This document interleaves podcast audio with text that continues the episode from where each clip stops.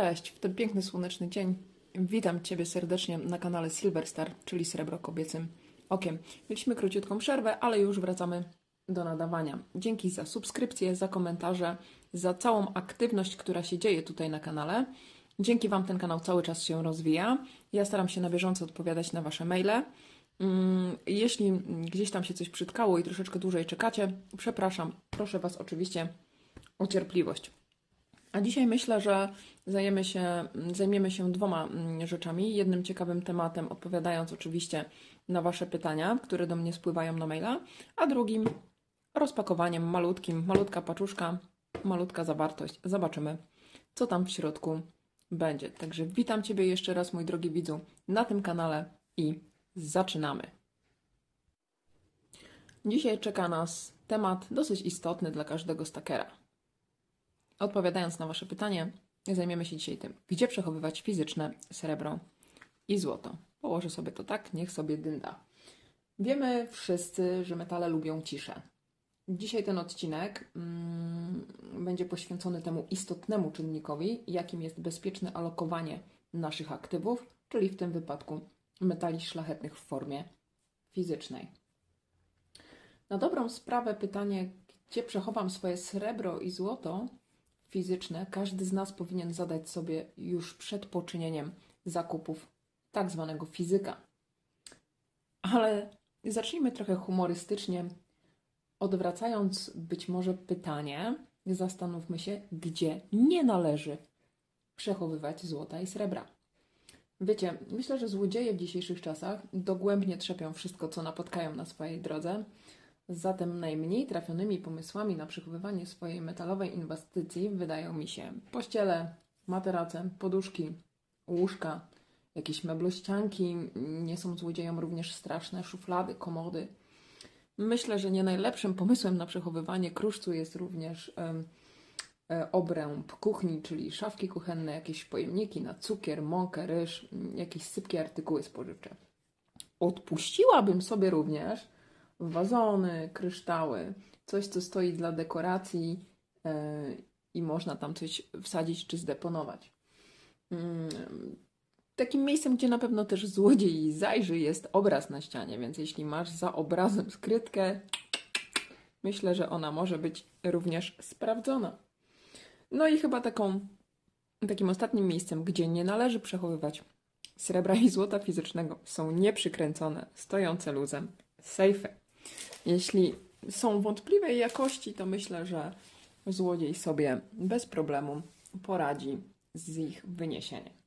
I to tyle, jeśli chodzi o taką humoreskę, gdzie może na sam początek powinniśmy mm, zaprzestać deponować nasze skarby. Bo uważam, że nasze inwestycje to w pewien sposób nasze skarby, które przynoszą nam w odpowiednim czasie odpowiedni zysk. A teraz bardziej poważnie.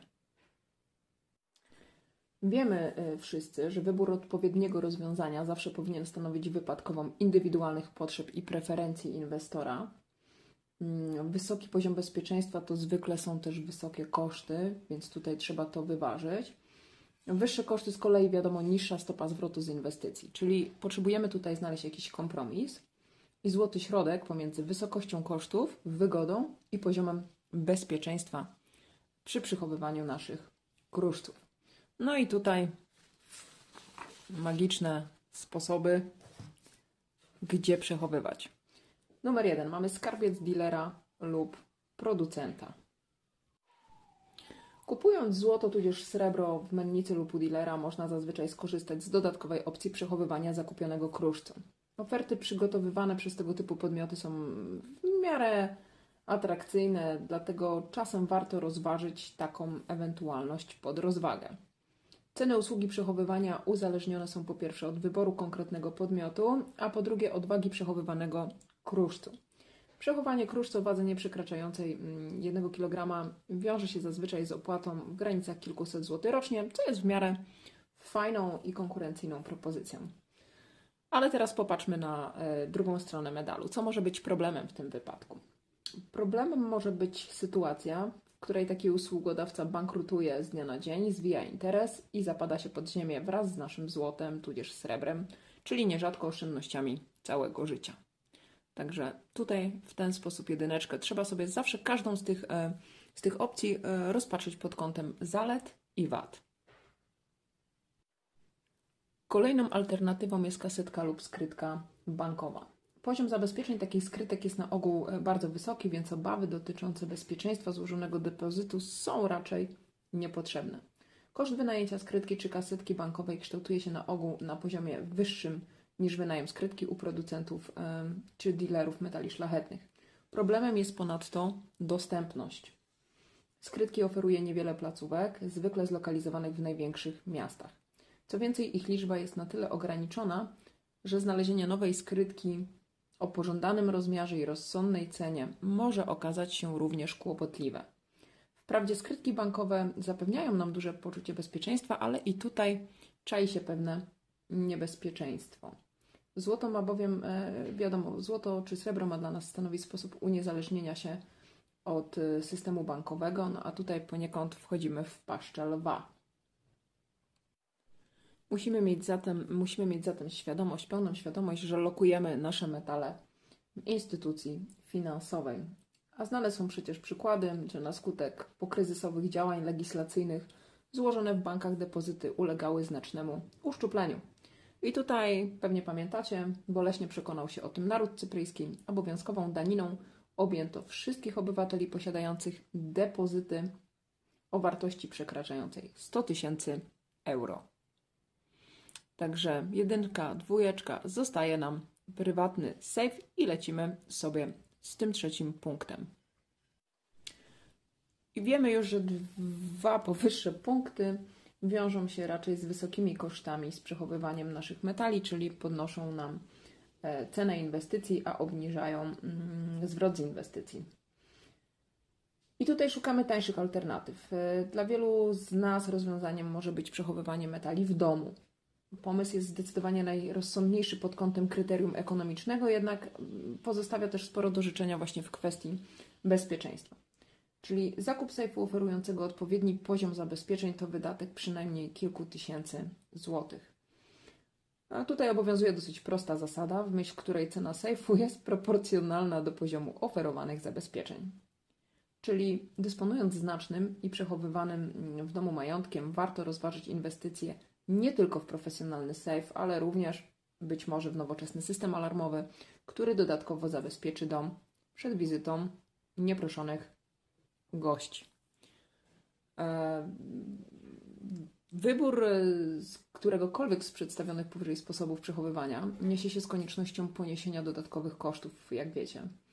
Ich wpływ na stopę zwrotu inwestycji może być dość znaczący, szczególnie w przypadku inwestorów po, posiadających niewielkie ilości metalu, czy też złotego, czy srebrnego.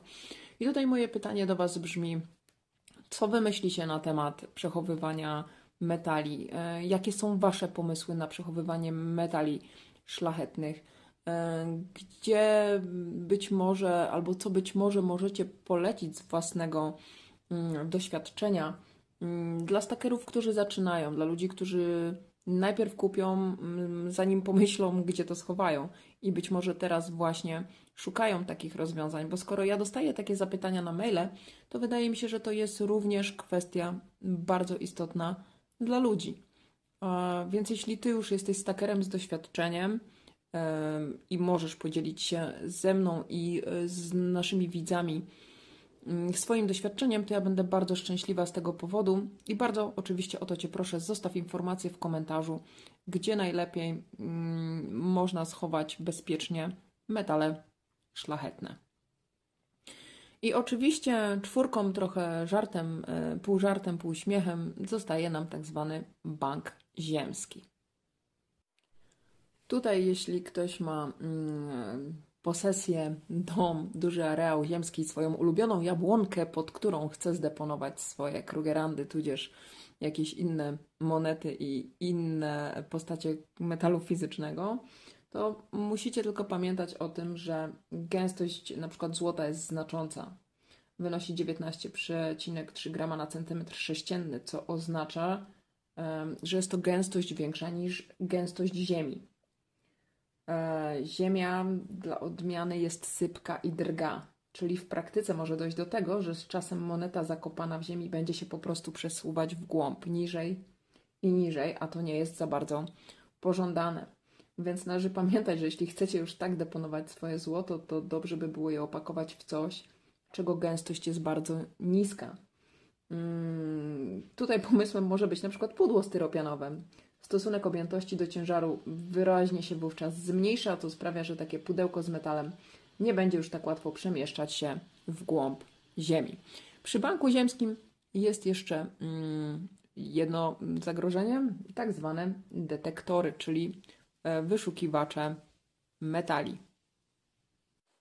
I tutaj z kolei jedyny pomysł, jaki przychodzi mi do głowy mm, przy banku ziemskim i przy detektorze metalu jest to, żeby jeśli już ktoś zakopuje złoto, to zakopał je naprawdę bardzo, bardzo, bardzo głęboko, po czym być może rozwiązaniem byłoby przysypanie, mm, przysypanie dosyć dużą warstwą ziemi, a na to nałożenie metalowych śmieci typu, typu nie wiem, jakieś puszki aluminiowe e, i tym podobny złom i dopiero to przykryć kolejną warstwą ziemi. E, być może potencjalny znalazca czy odkrywca odkryje kilka poziomów metalowych śmieci, zanim dotrze do waszego złota i zanim do niego dotrze, to się po prostu zniechęci. Ale to wiecie, jest, nie jest to porada inwestycyjna na pewno, jest to tylko jakiś sposób, jeśli byście próbowali rzeczywiście deponować swoje metale szlachetne w banku ziemskim.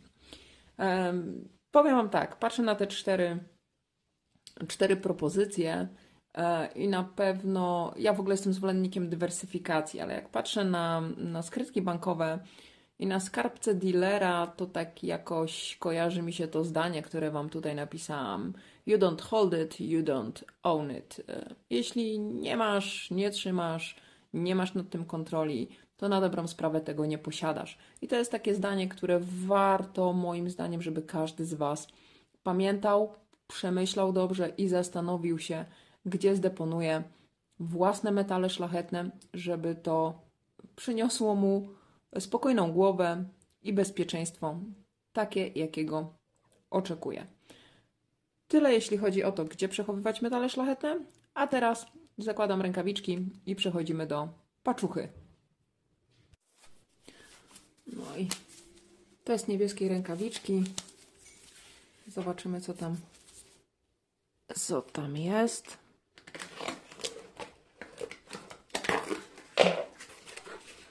Pozbawiłam wcześniej o, wypychajek jest od groma, ale jest to, o co nam chodzi. E, ponieważ było to w miarę sensowne cenowo, więc znowu wzięłam tubę. Tu jest tuba z tamtego tygodnia. Jedna dwudziestka piątka jest, druga dwudziestka piątka, która doszła właśnie. Zobaczymy. O, wypełnienie chipsami jest, żeby monety nie latały. I już zobaczymy sobie, czy to jest to. Wszystko jest. Jest liść klonowy. Jest Elżbieta. Jest dwa tysiące dwudziesty rok. Czyli wszystko się zgadza. Napiszcie mi proszę w komentarzu, jakie ostatnio robicie zakupy. Czy koncentrujecie się na bulionie? Czy raczej są to monety z premium? Jeśli monety z premium, to dajcie znać, jakie. Trochę się pewnie nowości teraz szykuję.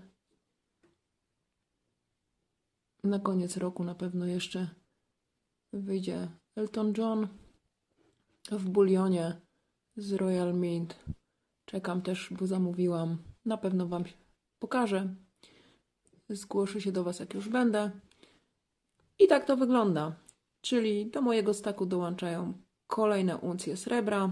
dwadzieścia pięć uncji w tubce.